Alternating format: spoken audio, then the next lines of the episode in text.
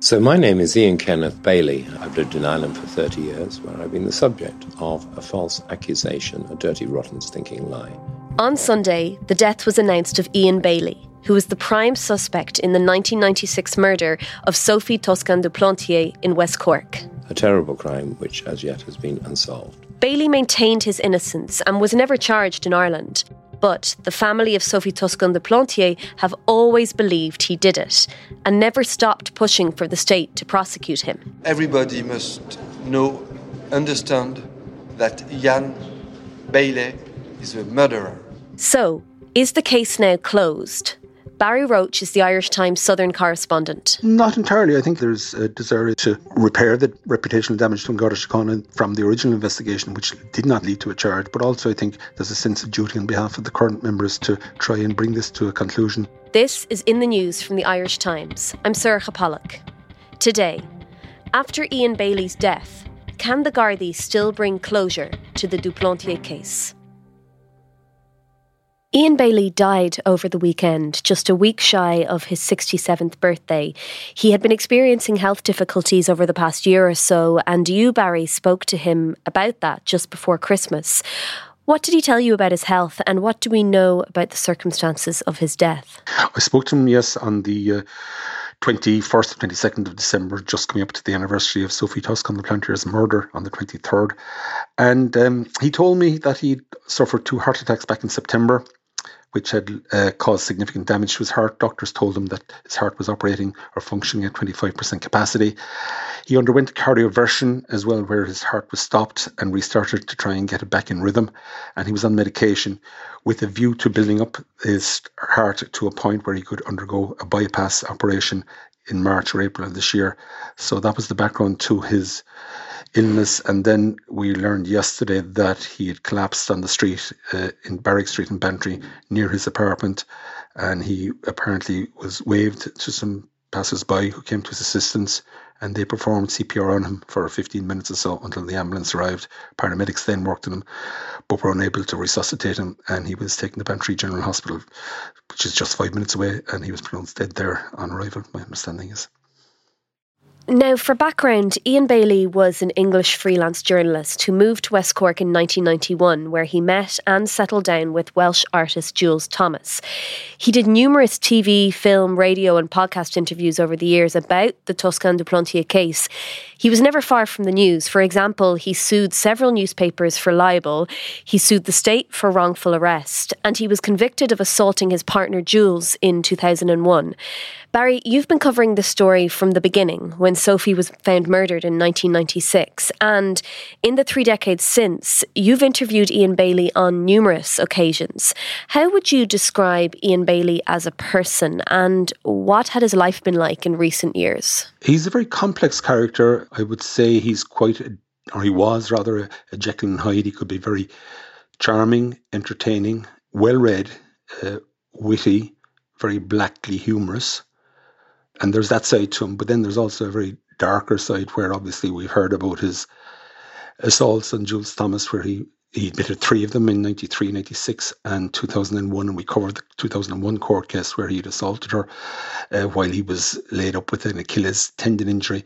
But on those occasions, and certainly the 96 one, we heard evidence during the libel action of how um, Peter Bileski, a friend, was called to the house by Jules's daughter, and they found her, or he found Jules rather, at the bottom of the bed. Really, he said it was like hearing a, a, an animal scream in pain. Um, so, such was her injuries. She was taken to the Cork University Hospital. So he had that very violent side to him as well. He could also be quite egotistical, very sexist, uh, very misogynistic at times in terms of his comments and tweets about women.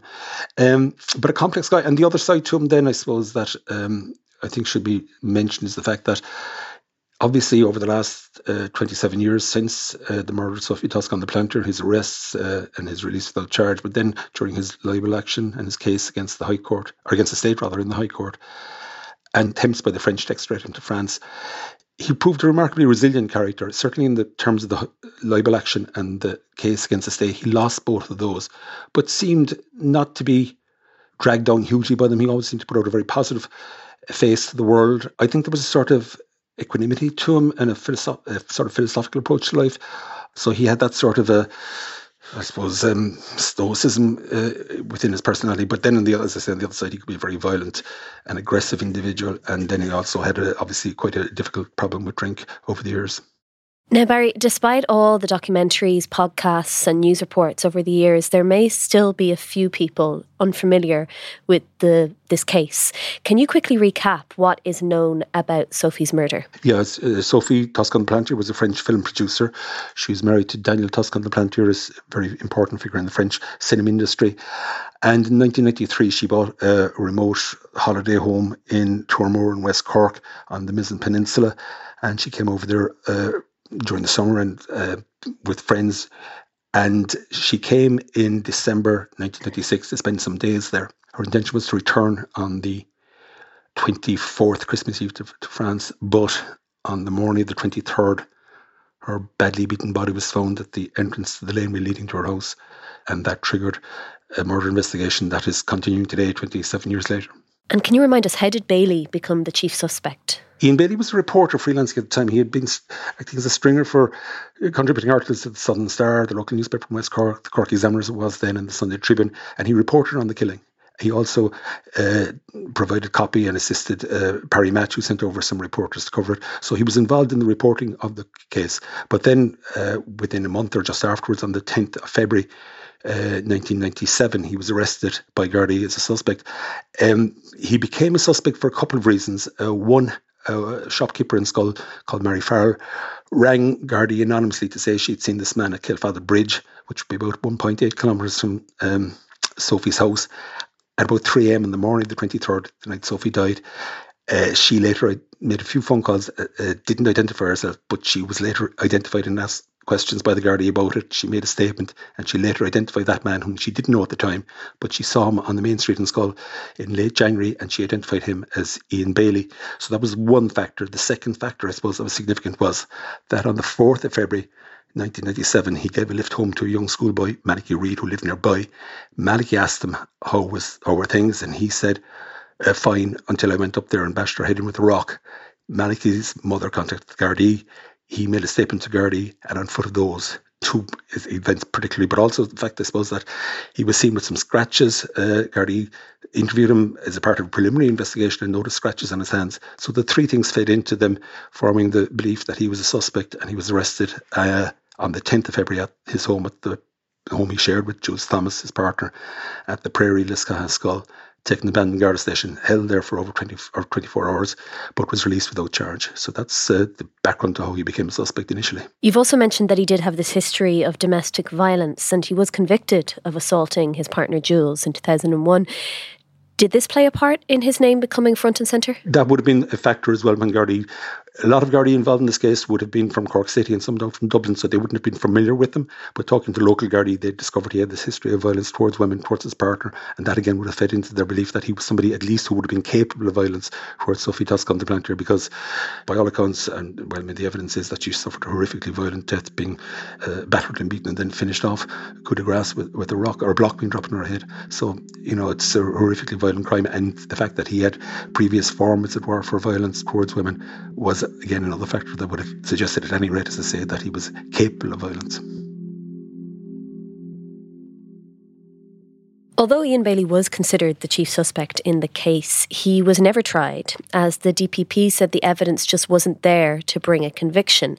Gardaí have now said, following his death, that the cold case review of the investigation into the murder of Sophie Toscan du Plantier will continue. But if the chief suspect has died, why would they want to continue a costly and time consuming investigation? Well, I think there are a number of reasons for that, and Sophie's uncle Jean Pierre Gazeau, I spoke to him yesterday, and he's very anxious, and the family are very anxious. Well, they were aware that Mr. Bailey or Ian had Bailey had heart attacks last September, and speaking to them before Christmas, they said that would be catastrophe if he died. That the investigation in Ireland would would not be complete, as it were. And speaking to him yesterday again, he was of the view uh, they were shocked at the news uh, and they greeted with certain dismay they Jean Pierre Gazeau said he wasn't happy, first of all, that Mr. Bailey died. The death of any human being, he said, was regrettable. So he hoped he would rest in peace in that regard. But he also said then that it would have implications for the cold case investigation, or he hoped it wouldn't, rather, because while he was convicted in France in his absence in 2019, he felt that the Irish justice system needed to complete its own process of the investigation. In that sense, the cold case review was critical, and he expressed the hope that the cold case review would uncover forensic or DNA evidence that would put it beyond any doubt, but that Ian Bailey, whom he believes and the French believe killed his niece, would be proven to be the killer. But What about the perception among Gardaí? Is there any sense among them that they need to prove that they're doing the job right? I think there are a number of factors why it will continue. Firstly, I think there's um, a political element to this in the sense the optics of it internationally. Uh, if you can recall, listeners may recall that uh, back when Micheál Martin was Taoiseach, uh, President Macron raised it with him, the extradition, or rather the non extradition of Ian Bailey to, to, to France uh, to face the sentence he was uh, given in Paris court in 2019. So there's that element. I think that's will feed into that. Secondly, I think within the Guard on Garda Síochána itself, there's a sense of reputational damage over the original investigation. I think they want to bring it to conclusion for that purpose. And then I think thirdly, people involved in the cold case, hugely professional. They've had a, real success recently here with the um, successful conviction of Noel Sheehan, or Noel Long rather, for the murder of Norah Sheehan 41 years ago. So they have that sense of purpose about them. And I think they feel as well there's unfinished business here that they want to conclude. And I think there's a real sense of feeling amongst the Garda Síochána for Sophie's elderly parents. Uh, her father, George, is 97. Her mother, Marguerite, is 93. They're not in great health. They came in 97 for the first anniversary mass. They seemed elderly then. Uh, 27 years later, they're still around. And I think there's a real sense of, among Garda Síochána, both retired and serving, that they would like to see this out for their sake as well and reach some definitive conclusion on the Irish side of the investigation. Coming up, how new evidence could help crack the case, even after Bailey's death. So they will continue the investigation, but what are they looking for that hasn't already been uncovered, like forensics, for example? Well, forensics obviously is uh, the key thing. I think that will be critical if there's ever going to be any confirmed or confirmation of who was responsible. Obviously, science and forensic science is changing and developing. Uh, we've seen that in the case of the the Noel Long investigation last year. So that's one thing I think. And there's talk of uh, e-vacuuming where you have smaller samples which may yield uh, results in terms of identifying who's responsible. Back in the early 2000s, low copy number was a new technique, and Garda Síochána actually brought samples from the scene to the UK to have those tested, but they weren't sufficient to get any clear match, as it were. So that's one thing. I think the other thing that people sh- could, or what Gardaí might hope would happen, was that um, there may be witnesses out there who have information but may have been too afraid to come forward because when Ian Bailey was alive, he was he could be quite an intimidating character. And I think they may feel that perhaps now that he's deceased, it may make other people less worried and less frightened, and they may come forward. So that's something else. And then the other thing is they're going back in a very thorough way, sweeping through a huge number of exhibits, a huge number of statements, picking up and seeing if anything that was said previously could be further explored and elaborated that might lead or point towards some other clues for them. Barry, you've reported on the existence of a recording of Bailey made by a French journalist, where Bailey says there's no forensic evidence because Gardaí contaminated it, and he knew that because he was at the scene. Why is that significant? It's significant not so much because of the evidence about the scene being contaminated, but rather because it suggests very strongly that Ian Bailey knew about the murder before he said he knew about it. Ian Bailey has always said in his statements to the Gardaí and in his court testimony that the first he heard of the murder of Sophie Toscan, du Plantier, was at 1.40 p.m. on the 23rd when he received a phone call from Eddie Cassidy, then of the Cork Examiner, to say that a, a, person had been murdered in Toormore and could he check it out. So that's always been his position. Now, that's been contradicted by a number of witnesses, both in court testimony and in their statements. A woman called Caroline Leftwick uh, told this libel case in 2003 in Cork that uh, she received a phone call from Ian Bailey sometime around 12 to say that he couldn't collect the garlic from her. Uh, no, garlic was a euphemism for actually uh, some some cannabis, but she said that was it, and that happened at 12. And when she asked why, he said um, he couldn't come because there'd been a murder. There was also testimony from another witness called Paulo Colman that around half 11 on the same day, he received a phone call from Ian Bailey saying he couldn't deliver a turkey to them because there had been a murder. And the third element of this sort of issue about timing is uh, the evidence of a man called Jimmy Camier, who's now deceased. He ran a vegetable stall in Goleen and he said at around half 10 earlier again on the morning of the 23rd, Jules Thomas was at his stall buying vegetables he asked her how Ian Bailey was, and she said, Well, he's up at the murder scene. It's a terrible thing, but it's his job. He has to do it. So there were three witnesses who contradicted um, Ian Bailey in that regard, as regards what he knew. The significance of him being at the scene then feeds into that and then supported their contention that he knew about it before then. But also, uh, there are a number of witnesses. Uh, Dick Cross, who was the Irish Independent reporter, Pádraig Byrne, the late picture editor of the Irish Independent, and Mike McSweeney, photographer, who said they received a phone call from Ian Bailey around or just after 2 p.m. offering them scene photographs, photographs of the scenes of the crime. Mike McSweeney asked them when they were taken because he was conscious trying to find out what the light was like. And he said, Ian Bailey said to him they were taken that morning.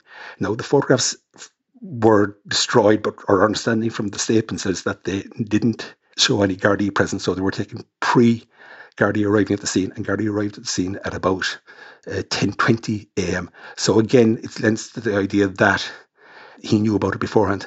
There's another statement from another deceased witness called Patrick Loney, who ran a sort of freelance photography developing business.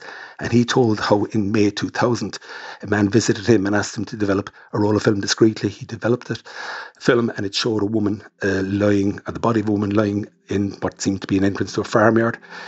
Uh, that was in May 2000. In November, he visited the scene with Gardaí and confirmed that that was the place the photo was taken. And he later identified the person who came to him as Ian Bailey. So all those sort of feed into the idea that Ian Bailey knew about it much earlier than he said he did. And certainly now this tape would again corroborate that version of events.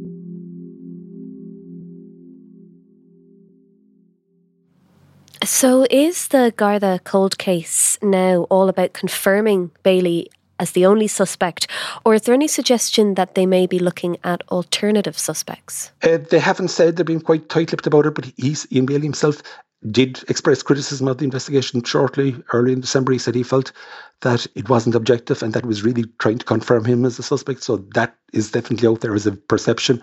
Um, but I would imagine, given their criticism the original investigation received, uh, that Gardaí will be quite tight-lipped, first of all, but also won't rule anything in and won't rule anything out. That old cliche, as it were, of police work. So while it may seem that they're focusing on him, uh, I wouldn't discount the possibility that they will. They certainly will be looking at other suspects that were identified at the time and see whether there's anything to substantiate uh, the suggestions that other people were responsible.